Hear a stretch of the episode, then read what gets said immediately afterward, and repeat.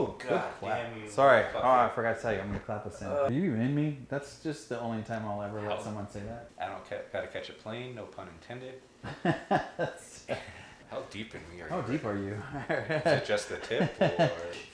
Hi, I'm an American, and I'm here for you. I mean, I did fuck up. I mean, you fucked rely up. training I stood in a doorway and I shot at people. with Two no nos, right? Kaboom, kaboom, kaboom! Like, fuck you. Did you ever like lose couple of brothers or like people that Um, you knew, or was it just was it more of a? Hey guys and gals, welcome to another episode of Beyond the Ink. Today I've got a very special guest. His name is Keith Darnall. We are working on a tremendous triple cover up, if you will. It's your good side, bad side. Somebody did something. It's my hot mess. It's your hot mess that, uh, yeah, I, I. It's been the bane of my existence right now. No, I'm kidding. I, I like it. It's not a not a horrible piece, but um, and we'll get into all that. I'll show you some of what we've been doing. But uh, yeah, without further ado, welcome to Beyond the Ink, So I grew up small town in Oregon, uh, Oregon. Nice. little butthole town. Um, my freshman year in high school, I knew I really uh, didn't want to go to college. I had no interest in school. hmm So I'd uh, ran across my best friend's uncle who was a Marine and just, you know, completely terrified me. So He, like, he scared the shit out of you. Or? yeah, he Oh, was okay. just. He was one of those people that you know you try to joke with and kind of just looks at you like, like I'll fucking kill you. yeah, punch you in the face and watch you spasm. I don't care if you're 12. Yeah. Um, so it kind of intrigued me. So my freshman year in high school, I was like, I'm just gonna go in the Marine Corps. I'm not gonna take this whole high school thing seriously and college seriously, or Yeah. worry about all these this other crap all these kids are worried about as far as the uh, you know um, standardized testing, if you will. Mm-hmm. Um, so Were you a good kid, bad kid? Uh, I used to be a really really good kid, and then I started hanging out with uh, some good friends of mine who are still currently you know I call them family, but uh, Yeah. um, they definitely showed me the other side of the world. You know, I started drinking and doing dumb stuff when I was 16, and then uh, if I didn't go in the Marine Corps when I did, I probably would have gone down a darker path. So, for instance, you know, one of these guys, uh, I was dating this girl, and I broke up with her to go uh, talk to another girl that night. Talk. and uh, so my cousin ended up sleeping with my old girlfriend who had broke up with just for like a 24 hour period, right? Just for a, a quick. Yeah, you know. Yeah. So he calls me, in the, or he actually came over in the morning. He's like, "Hey, just a heads up. This is what happened between me and this girl last night." I was like, oh, "Okay, cool." And I was kind of like pissed off. I wasn't mad at him, but I was like, "You just can't trust anybody, right?" So, um, same day my recruiter called me. Uh, this was what June. I wasn't supposed to go to boot camp till August. Because were you you were still seventeen? Yeah, well, I was 17, but um, I was just slated for August because that's, you know, the recruiters have a, uh, Like a quota? a quota, so they have certain people going in at a certain time to make sure that they're fulfilling their obligations. Yeah. So they get paid. Yeah, so he calls me and he's like, hey, uh, you know, this guy dropped out due to, you know, a bad piss test. Are you going to be able to pass a piss test if you go to boot camp today? I was like, Define piss I test. should, I should be able to. He goes, Yeah. "Do you want to go?" I was like, "Yeah, for sure." So that day I left for boot camp. Um, it's literally like a week after graduation, hmm and um, you know that started the uh, the ten year journey of my life in the Marine Corps. Ten years, dude. That's a long ass time to be enlisted. What did you uh, come out as? I came out as an E6 as a staff sergeant. Oh, okay. um, you know, a lot of people think, oh, 10 years, you know, that's only halfway to, you know, the 20 year mark for retirement. Mm-hmm. But the interesting statistic is, is that people don't realize uh, 83% of officers don't even make it to 20 years. And it's more along the lines of like 87% of enlisted personnel don't make it to a full 20 year retirement. Damn. So, the odds are stacked against us. Actually, yeah, I was gonna say that's some staggering numbers. I didn't think it was that Yep. odd. But then again, you got that makes sense if you're thinking about a ton of uh, yeah, that would be top heavy. Right. If you had a bunch of officers and whatnot. So well, that's cool. So what, what did you do? What did you what was your MOS? What did you enlist as?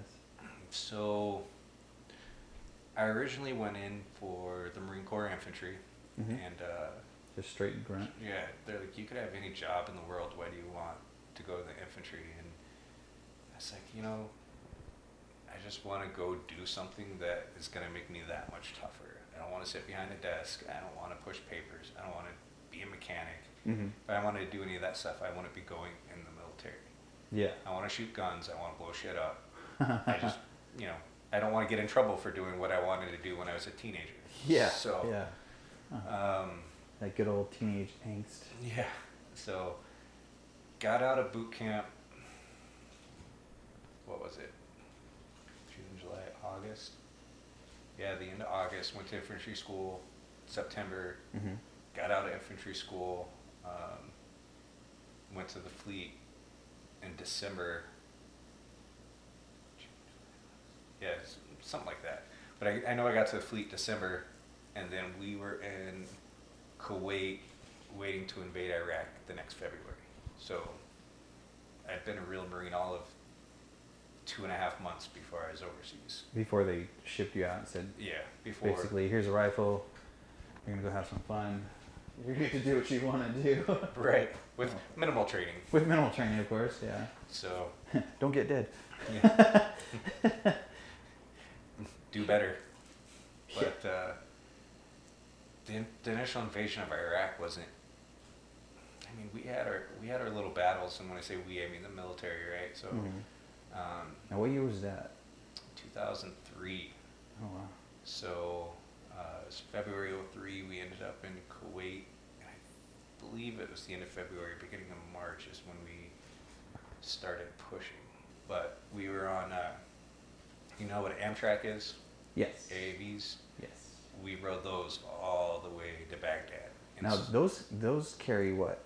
12, 15 guys, or is that they're supposed to carry like nine guys nine? oh shit. with gear. With gear. We made it fit like 12 to 15 of us. Oh, so it's like sardines in a can, basically. Yeah, and it was hot as Yeah. shit out so there. you have this so- big diesel motor at the front of the uh, the little cabin space there.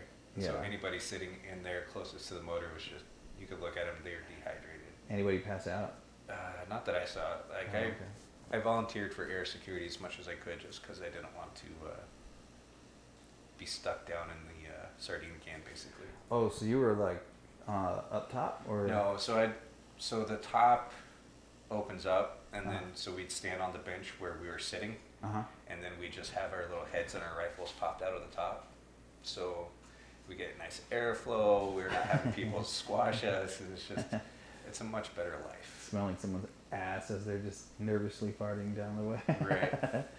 Well, the worst, the worst part about it is we were in uh, uh, what's called MOPP gear, so our uh, nuclear, biological, chemical suits Uh, over our camis. oh damn. So we did that. I want to say for like the first two to three weeks. Mm-hmm. And so you're wearing full sets of camis in the desert and then wearing this charcoal lined suit that allows no airflow in. So you're just sweating and sweating and sweating and sweating. You're not showering and you're just sweating. So you're like super skinny. Right. like, are you guys Ethiopian? No, we're just dehydrated. You're all nah, just dehydration. You know, So it's real. yeah, we gotta, you know, really push up through Baghdad with minimal contact. Mm-hmm. the initial invasion, it was just kind of, at least for the unit I was with, it wasn't too horrible. Mm-hmm. Um, So you didn't meet like so much resistance that Right, the media tried to say, and I don't, I don't want to say media. there were other units that did, right? Like Oh, okay. Nasiriyah, uh, there's some big firefights there. Like if you watched uh, Generation Kill on HBO, it kind of Uh-huh. highlights some of the, uh, Did you watch that? yeah, Oh, okay. What did you think about it? it was pretty good. Okay.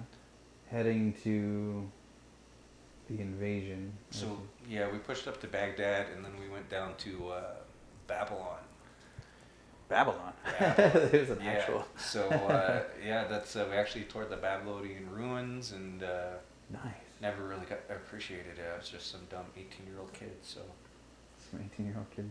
um, yeah, it was really interesting. So we spent uh, from February to October in Iraq, Mm-hmm. and uh, you know we saw a lot of crazy things, but not necessarily combat wise, right? Like it was very Was it like sporadic? Like, like you said, sporadic contact. Well, so a lot of people don't understand the dynamics, right? So we dropped a lot of leaflets, you know, having these guys surrender, just kind of like we did in uh, the first Gulf War. Mm-hmm. And then, uh, so, you know, there was some resistance, but not a lot.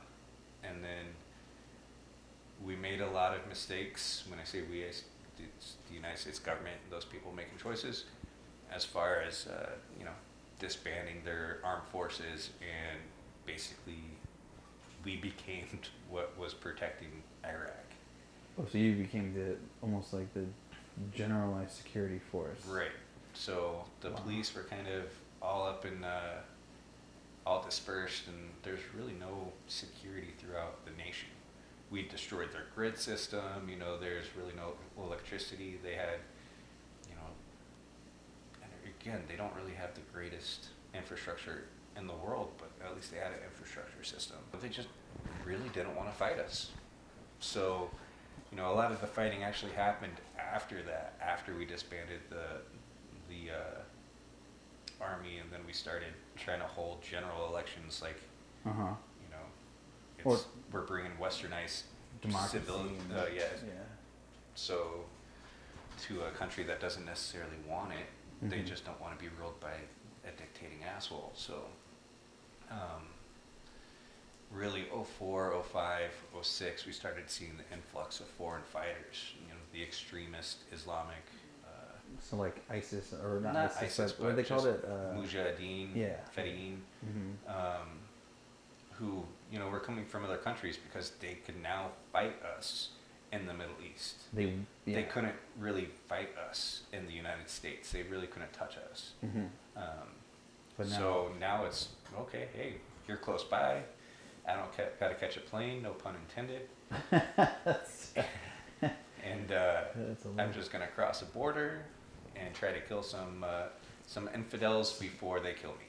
yeah, And then I'm gonna die a martyr and go to heaven and have my you know seventy-two virgins, Yeah. which which never understood me. I'm not being like a dick or anything, but why would you want seventy-two virgins, man? mm, Like, it's just so weird to me. Like, really, virgins? Like, I'd want seventy-two like clean prostitutes. se- 72 strippers. 72 yeah I'm, I'm not gonna get any uh, you know gonosyphil herpes i'm gonna get some really good times and have some good music playing But yeah. So, you know, but you don't really, when you're 17, 18, 19 years old, mm-hmm. you know, you go into these countries and nobody's innocent. You know, you're kind of in this mindset that everybody's the bad guy, everybody's a Muslim extremist. well didn't they give you like a parameter like anybody of um, like a certain age group they're Yes. able, able-bodied uh, Military age males. military age males yeah, Yeah. So they there'd be criteria like military age males if they're on a cell phone walking toward you.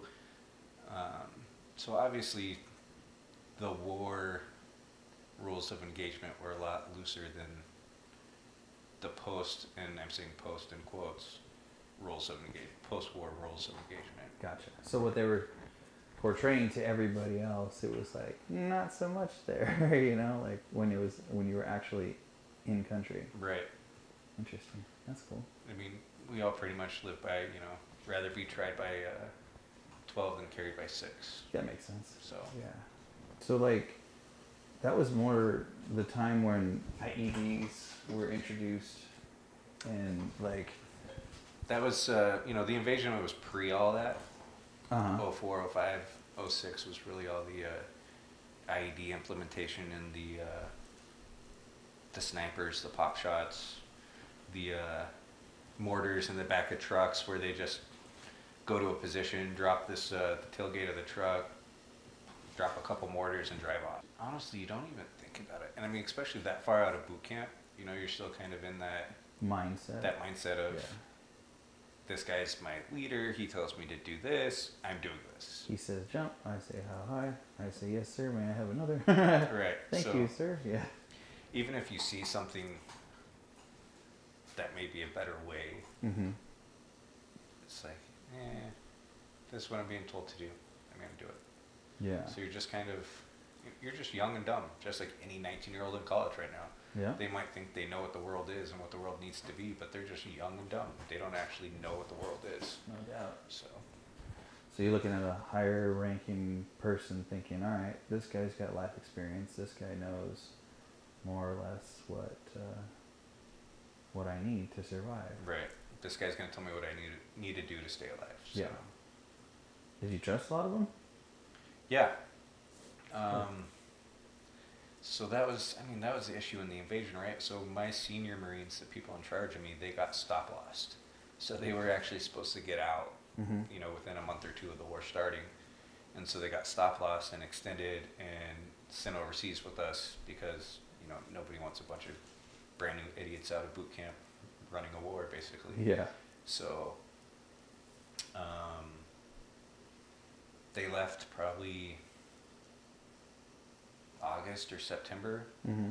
and then we came home in October. So there's still, you know, we'd been through enough at that point to where we kind of understood what needed to be done on a daily basis. You know, they they trained us well, but there's still that gap when they left.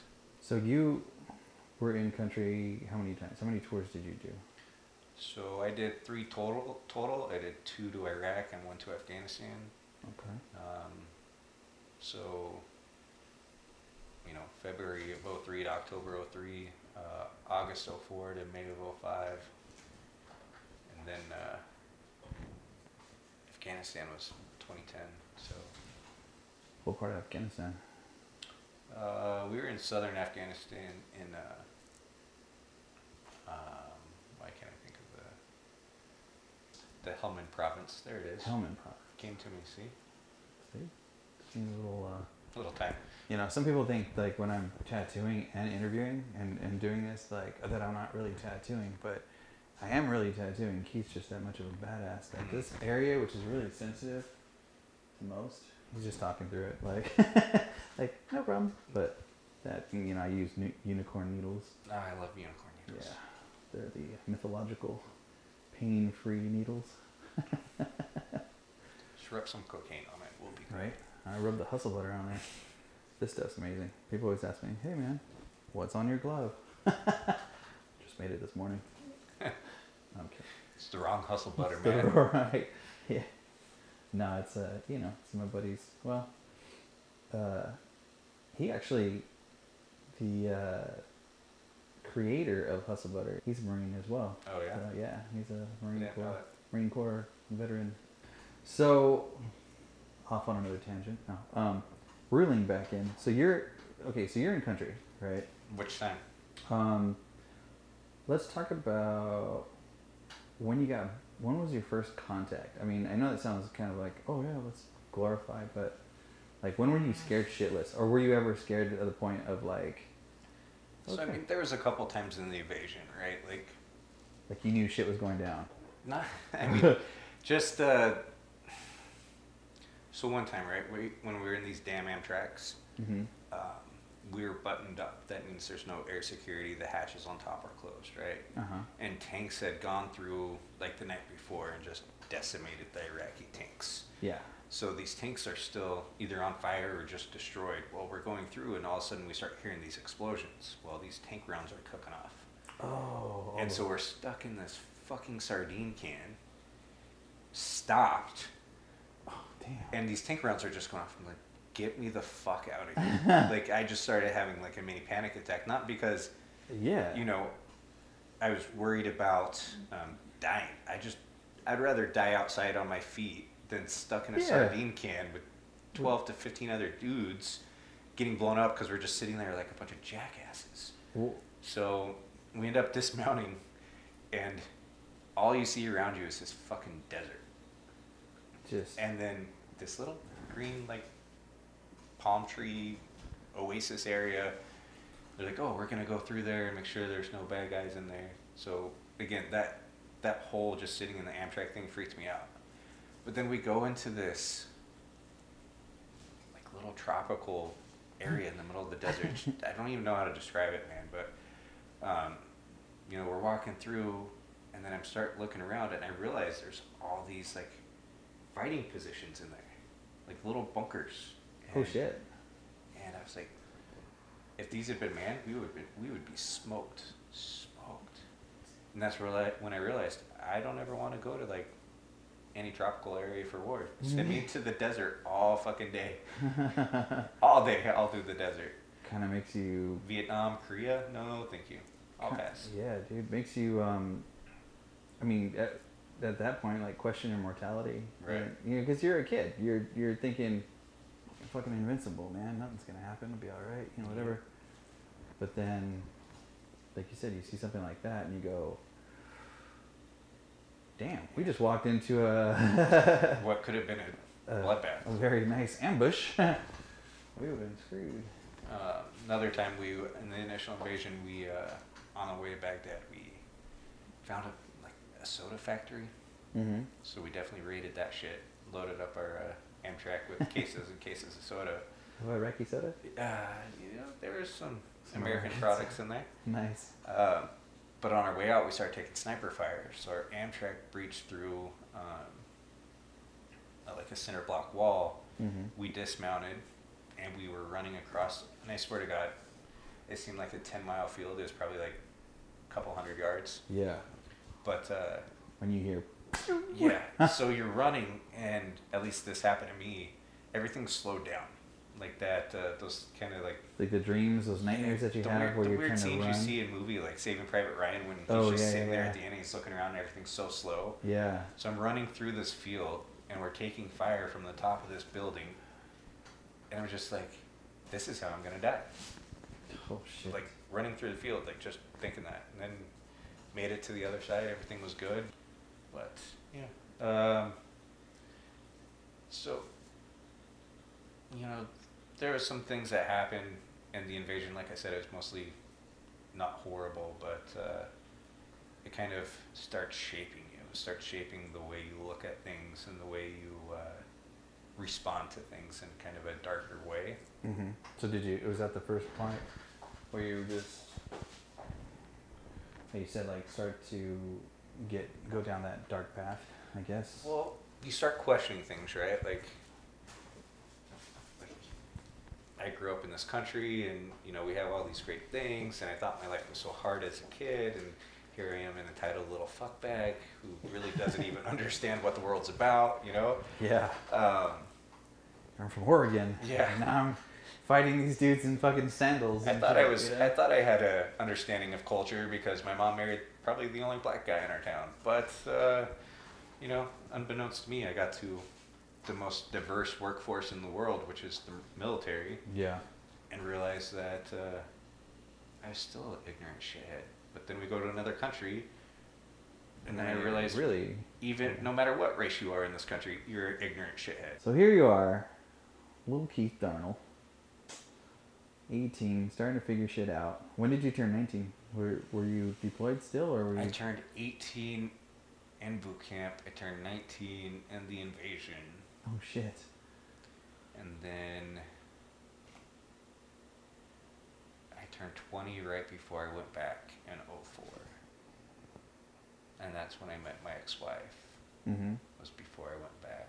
Going going back thinking like, oh, it's gonna be like 2003. Everything's cool. Like, you know, they loved us there. Yeah. said, Bush good, Saddam donkey. Like, they loved us. no, they did not love us anymore. And again, it wasn't necessarily the local populace. Yeah. Uh, it was the extremists. It, in a sense, was the local populace because of our presence. You know, um, we could get the local population killed if they were Talking to you. viewed as helping us or talking to us or Yeah. whatsoever. Um, so it was, it was actually quite different. Engagements almost daily, you know. So you just constantly were you part of doing like that house to house stuff and just? Yeah. Um, so I was out in Husaybah in 04 to 05, which is right on the Syrian border. Mm-hmm. Um, you know, we have an entry control point, so we're having to guard the entry control point, check vehicles going across, check vehicles coming back, Mm-hmm. um, making sure they're not bringing shit into Iraq from Syria. Um, Which they were, but Yeah. and um, I mean, we got eggs out of that, so we cooked it up with our spam. We had some good breakfasts. um, Spam and eggs. spam and eggs, yeah. Uh, building blocks of our country. Right. Um, They'll stick to your gut. That's for damn sure. but yeah, so uh, the city itself was like a mile by a mile wide, Mhm. right? So it was like just a square, and then uh, it was just an interesting place, man. But uh, there are times where we're like, all right, we're looking for X, Y, and Z, so we're gonna cordon off this part of the city, and we're gonna go door to door, kicking in doors for the next eight hours, Oh starting at like 11 p.m. at night and going till early morning. Oh shit. Um, No sleep for you. felt really bad one time. I mean, I didn't have kids, um, but you know, I had family who has kids at that time, Mm-hmm. And so we're in like cami paint. We decided to just go all out and have, you know, for lack of better words, a little bit of fun with this.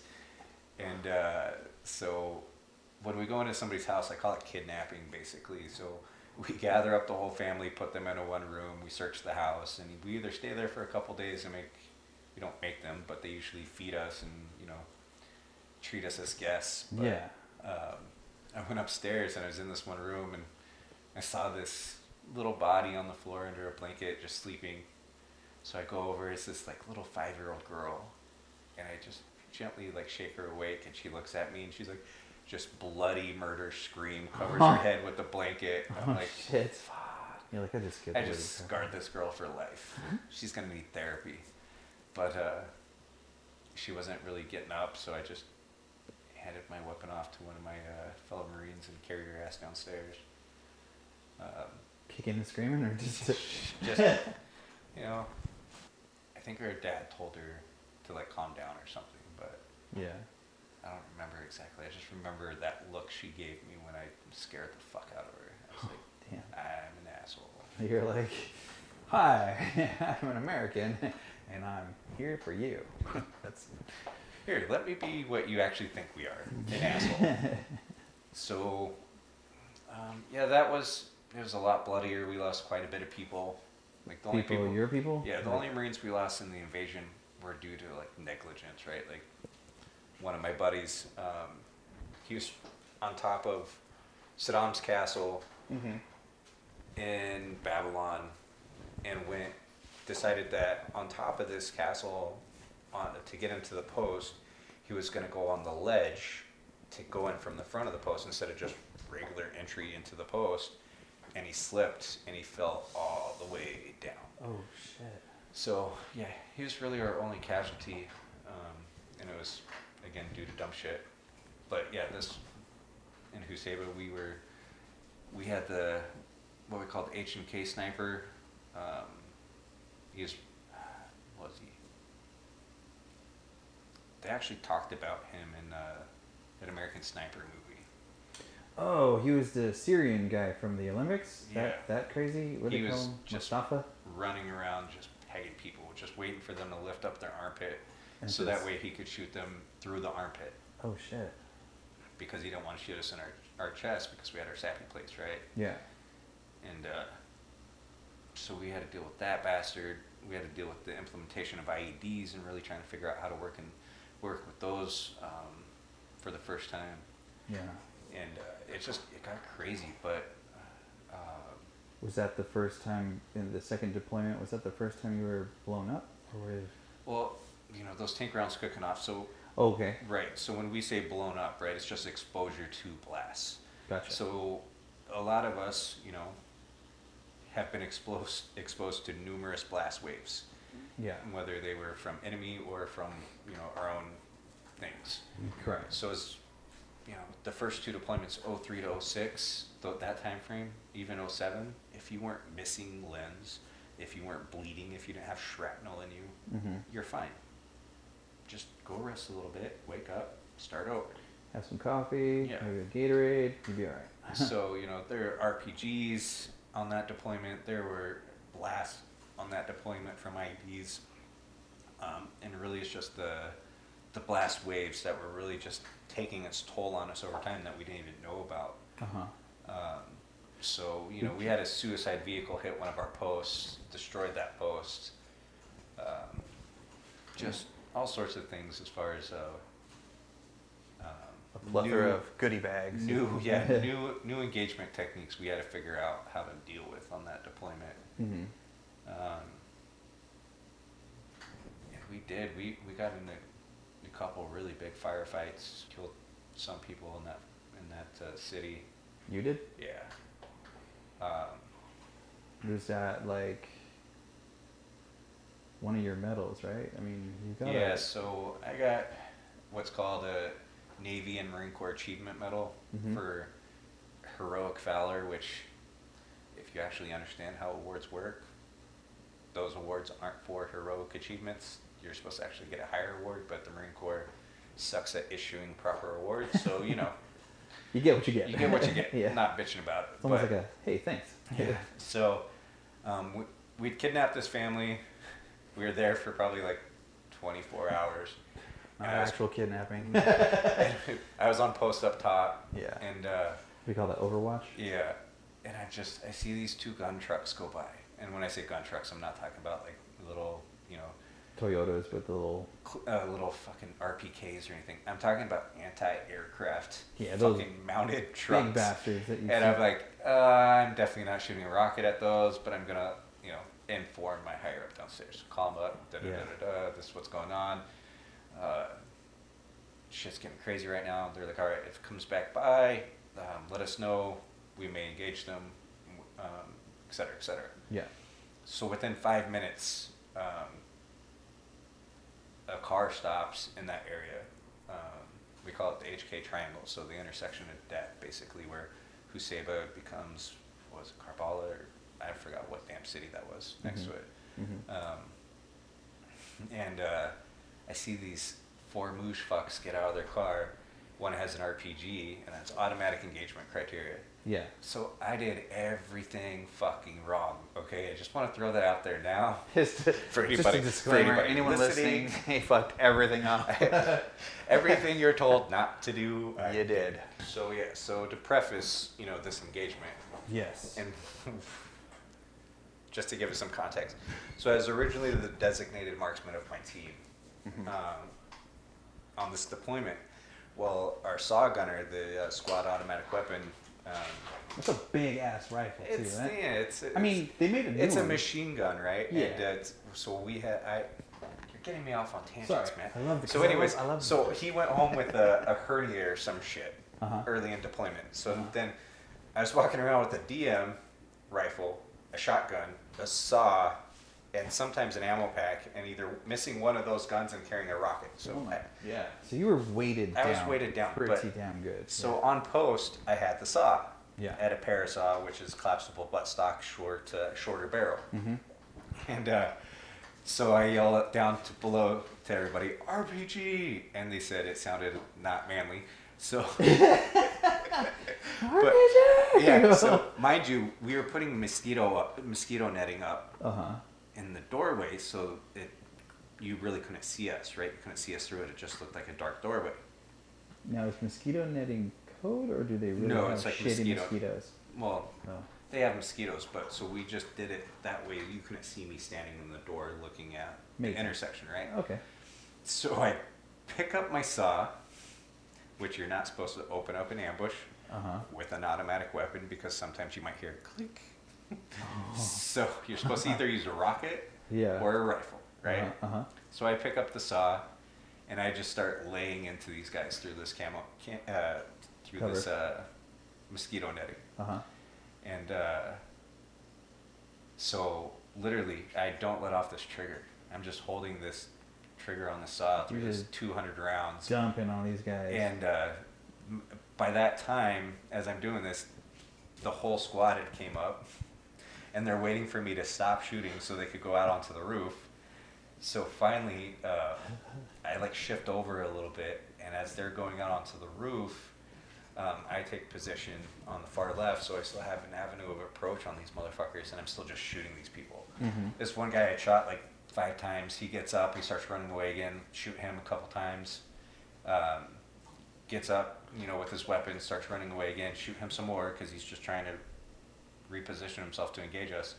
So these guys are like all hopped up on drugs and shit. Um, Which people don't understand, because you know they see all these movies where one shot, wow, guy falls, Yeah. done. And at this range, you know, we're within 150, 200 yards. So the 5.56 rounds are just blowing through these people's bodies. Yeah. They're not actually doing what they're designed to do, which is hit bone and then bounce around and cause, you know, Inter- catastrophic. yeah, injuries. trauma, Yeah, Um, because the velocity on those things are just like yeah. ridiculous.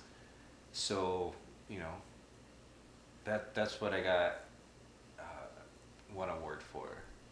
For, They- so they- now you saved. Actually, all our friends back on base, they're like, uh, we thought you guys were dead because of how much fire we heard at one time. So you saved, in essence, how many dudes? I mean, How many they- guys I don't know if they knew we were there, right? But um, you know, there's 13 of us in that. Well, now you're just being modest, yeah. So- you know, they could have known we were there, and they were trying to open up a position because they knew American forces were in that area. But I just that intersection's notorious for IEDs and uh, ambushes. Ambush, so. yeah. So that was cool. I mean that. So you got an award for that, Yeah. Medal of Valor, or Mm, If you will. Navy and Marine Corps Achievement Medal like with a gold star. a V for combat distinguishment. Sexy. Yeah. and I was just doing my job. I mean, it's not like, you know, Yeah. I don't know. But again, you ask anybody who gets any sort of award, it's like, yeah, I just did my job. Yeah. I did Yeah. what I was trained to do. You did what you yeah, you relied on your training. You didn't fuck off. You didn't like. I mean, I did fuck up. I mean, you didn't fucked rely off. on my training 'cause I stood in a doorway and I shot at people. Two no-nos, right? so after that, so you so okay, the first initial uh, blow up situation, I guess you could say, getting blown up and getting more of a that was the tank rounds, right? yeah. Just the uh, the concussive blast of that. Yeah, because that alone can, well, like you said, give you a nice little concussion. That'll Right. Fuck you up. And nobody even thinks about that. Mm-mm. Well, because they they're too busy thinking about and glorifying the IEDs that are just like, and unfortunate. And I'm not saying I'm not putting it, trying to put it lightly or whatever, that are blowing everyone up and just like maiming the shit out of people and doing all that. You know, they don't think to say, oh well, these big ass armor piercing tank rounds and you, you Yeah. know like with that are just big bombs are causing the same kind of effect. You Right. that- so yeah. And then, you know, on that deployment, um, so we had uh, some Force Recon guys with us in our Mhm. in our compound. Now those are the special forces guys, right? Those Uh, are force recon. Is that? They're not actually. There are type of SF, but they're not. I don't believe they are part of the SF community Oh, okay. per se. Okay. I could be wrong. Um, but um, they were out and they got fucked up pretty bad. So we called in a bird to come out and medevac them out. So we send two vehicles out and we're driving through the worst part of the city, just waiting to get ambushed ourselves. Mm-hmm. And uh, so we call this bird in a medevac, and then uh, we start getting, we get him out. Bird lifts off. We start driving down uh, what's called Trash Road at that time, Mm-hmm. And uh, I don't know if it's a crush plate or if we just fucking missed it, but the Humvee behind us Mm-hmm. just Lifted. fucking destroyed. The front Oh. end, you know, just it, it's like they hit a wall, bro. Like the back end lifted up, um, tire was flying in the air. Our hum, the guy driving our Humvee stopped. We told him to keep going, or else that tire would have fucking hit us. And you know, we don't have armor at this time. We have Yeah, you guys just have that basic. we're just basic bitch Humvees. Yeah. And uh, you know, so we pull up, we set up security, go back to check on the, you know, the people on Humvee. Yeah. People are missing their legs. It's just it's a fucking bloodbath. So we had to call the bird back to medevac these people out. Yeah. Then we had to tow this bitch back to the fucking um, base, Mhm. and it's just, it was it was one thing after another, man. Just constant engagement. That's nuts. So, I know I, it's a sensitive subject, and it's probably going to be a, a just a question. I mean, for my ignorant ass, and for my viewers. But when you were, I mean, you guys build up that brotherhood, right? You guys have the, you know, the quintessential like, you have to be able to give your life for Yeah. the dude next to you and everything. Did you ever like lose a couple of brothers or like people that Um, you knew, or was it just was it more of a Yeah, so, right, like nobody's there to actually, in my opinion, some people might be, nobody's there to actually bring freedom to Iraq or Afghanistan. yeah We're there be- because we're told to go there. We're there because we've created this bond. We're there to try to bring everybody home, right? Mhm, mhm. So, um, outside of my platoon, you know, I had had friends in other platoons who had actually either got medevaced out or, um, you know, paid the, made the ultimate sacrifice. And one of these guys, I remember sitting at home before we deployed, and uh, he's talking to his wife, and they just had a new baby, and he's talking about how you know he can't wait to come home and spend time with them, Mhm. you know, and uh, when you don't have a family of your own, and you're just kind of a bachelor and no kids, nothing, yeah no real girlfriend, um, this shit happens. You're like, why did it have to happen to this motherfucker? Yeah you know, he had a family to go home to. I don't have shit to go home to. Let me let me switch places with this guy. so it's that And so you start building this survivor skill. survivor skill yeah You know, they say you'll never find God quicker than when you're on a battlefield. yeah or no atheists in a foxhole or what they call uh, maybe I'm I'm uh, the exception, but I actually lost religion on the Really? battlefield. Um, Interesting. I remember sitting there on post one night, and I actually thought I was fucking going crazy. But I was having an argument with myself about God being real and how you know if He's a forgiving God and a just God, how can He allow the shit to go on? yeah And you know that's kind of when I really started going down the path of man-made religions, fucking a scam, just to control masses. And I do believe in something higher. There's got to be something higher, right? yeah But do I believe that whatever that power is interacts with us? No. Do I? I'm more of a, prove it for lack of a better words, a deist, right? Where it's like Yeah. somebody just created us and he just let it be. Here you Oh, go. like Whatever happens, happens. You like guys a- fuck it up. You fuck it up. like a social science project or Right. some kind of a Like uh-huh. we're some kids ant farm, basically. how you feeling good Fine. nice Are you even doing dude, anything? total badass man are you even in me that's just the only time I'll ever let someone say that How deep in me are how you? How deep are you Is it just the tip, or I don't feel you, Matt. I'm like, what the fuck? Your poor wife no, my poor wife is just, you know, she's like, I don't feel you either. No, I'm kidding. somehow made some babies? off? right? Yeah. Hey, doesn't have to reach the back. Just has to reach the tubes. No. um. So after that medal, right? After you get that medal, you're in country. You save twelve people, thirteen people, right? I say you save it. You made tomato, tomato, whatever you want to say. That's pretty fucking badass. Um, you opened up on a position, and I don't want to say you were outgunned, but dude, if they would have turned around and said, Fight. "Kaboom, kaboom, kaboom!" Like, fuck you, Right. you're dead. like, we wouldn't be tattooing your back right now, Yeah. you know. So, yeah, I mean, a lot of respect in that aspect. I've never known that story. I never heard that whole story. I mean, we've talked about a lot of things. Um, so badass. I mean, that's that's awesome. You know. Um, but I remember when I was tattooing your wife, uh, she was telling me she found this box. You know, Mhm. of all your medals and all your uh, accolades, if you will, or you know things that you did in your ten years of service. My Call of Duty box. Your Call of Duty box, and she was sitting there going like, telling me, you know, my husband's a fucking badass, and I'm just going like, well, yeah, he's a pretty bad dude. She goes, no, like he's got medals and he's got. Uh, letters from you know higher ranking officials and saying, "Hey Keith, thanks for doing that," you know, and and I was like, "That's pretty fucking cool," you know. but then you told her throw that shit back in the box.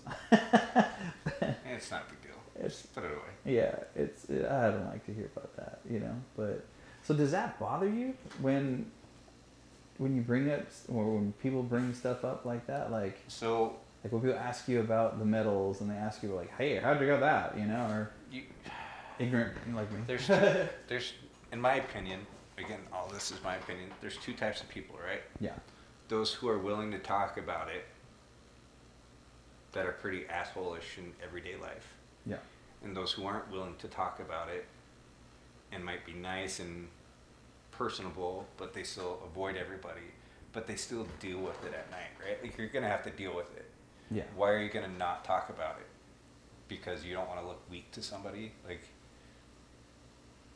I'm sorry, Matt, but if I was talking to you about something and something fucked me up and you started calling me a pussy because of whatever emotional reaction I have, yeah. I'd have to punch you in your throat. Oh, absolutely. So- yeah, without without a doubt. Um, you know, again, we have that survivor's guilt, and it's so fresh for some people when they talk about it because they don't talk about it, they don't Yeah. address it. Yeah, And, uh, you know, really, in my opinion, the only way to really get through that is to talk about it and to actually do self analysis and be like, is there literally anything I could have done? yeah, I mean, if I did do something, could something worse have happened? yeah. So, Would know, you would you still be here? I mean, again, and a lot of guys are. I'll make that ultimate sacrifice. I will do that. I will. right? Like one of my have to do. one of my best friends, William Hampton, he's here because Jason Dunham, the first Marine to get the Medal of Honor since Vietnam, jumped on a fucking grenade for him. Mhm. My buddy has five kids now.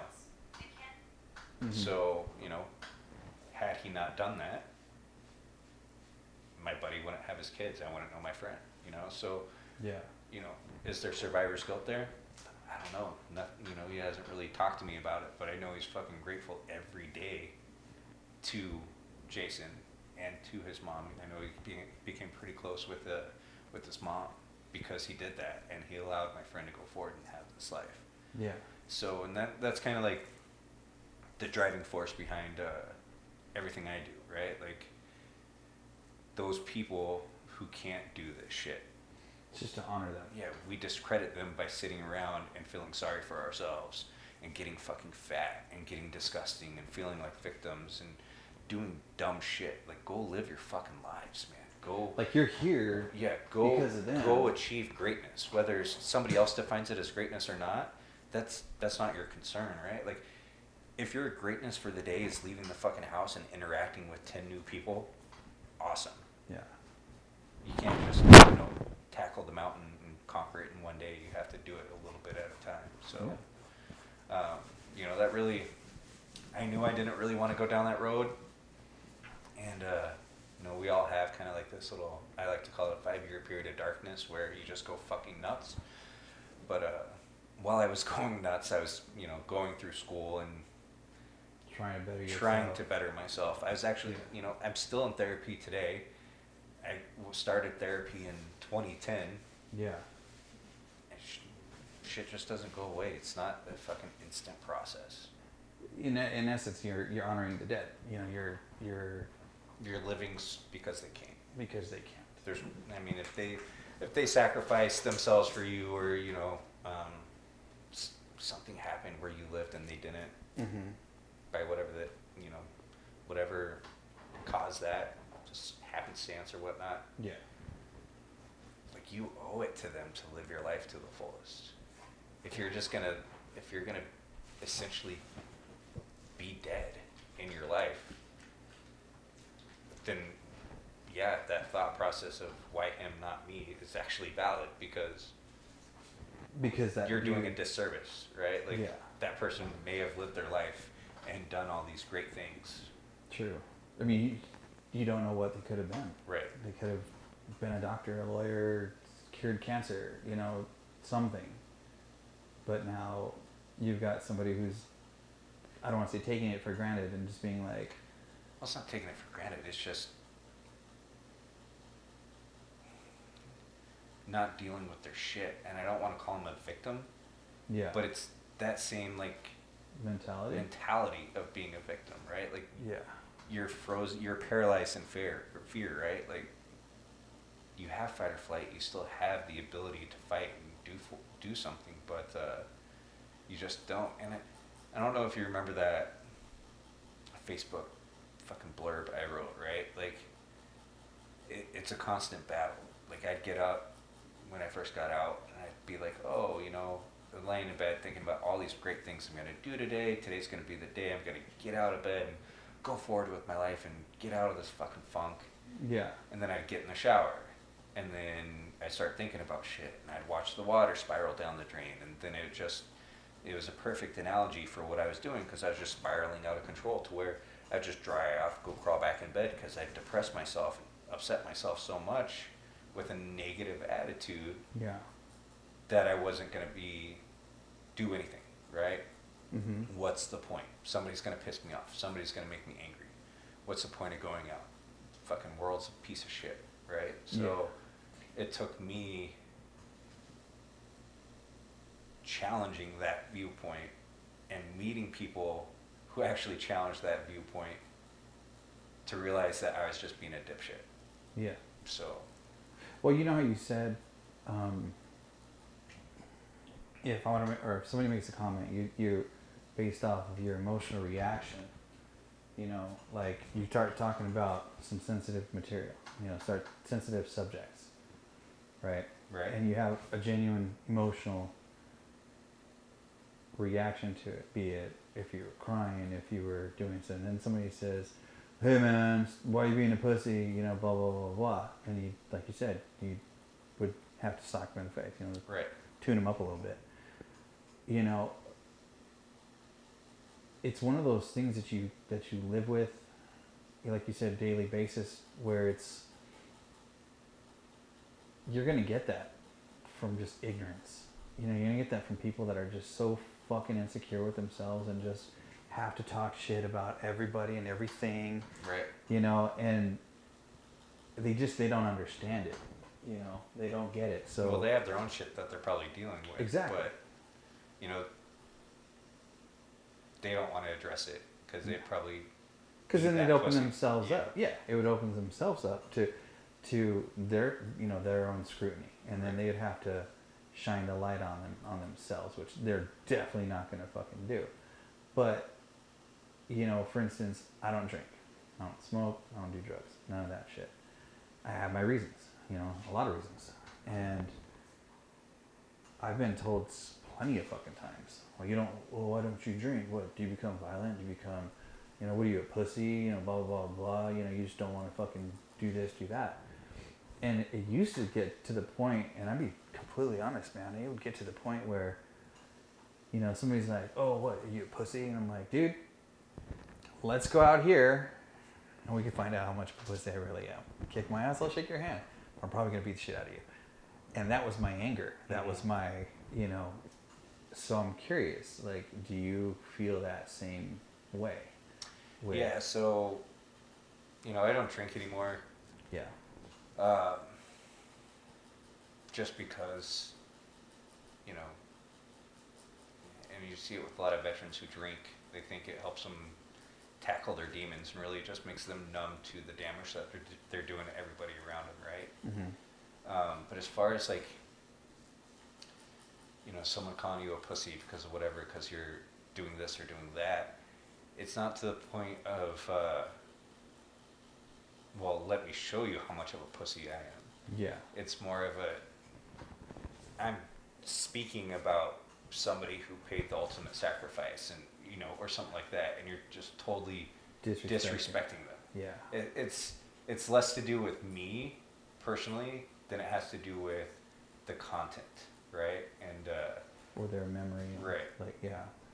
So i mean i could care less. I i get people try to fight me on the freeway all the time and i just fucking laugh at them that's because they're staring at your ass like no homo. Get out of your truck, come up to mine, pose a threat, yeah, me, and I may just shoot you. Let me just thump you. Just one. depends on how I feel that day. Yeah. especially if I have my kid in the car, man. That's the thing. You, you gotta once you have family or people are doing stupid shit and it's your, you know, like you said, now you can understand it. But when you're back, yeah. 19 years old, no family, no, I mean, no kids, no dependents. Basically, right. you didn't have anyone who's like reliant upon you. Exactly. So now you've got something. You know, you got a wife, you got a kid. You know, yeah, and I mean, someone takes tries to take that away from you. The fucking beast comes out and says, "Listen, motherfucker, you know, like if it's gonna be you or me going home, it's gonna be me going home. You're not going home, dude. Your your ass is fucked." Yep. So.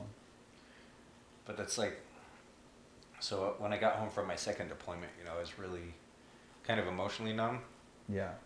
Um, really didn't know which way was up ignored all these signs. Uh, why I shouldn't marry this chick who I barely fucking knew.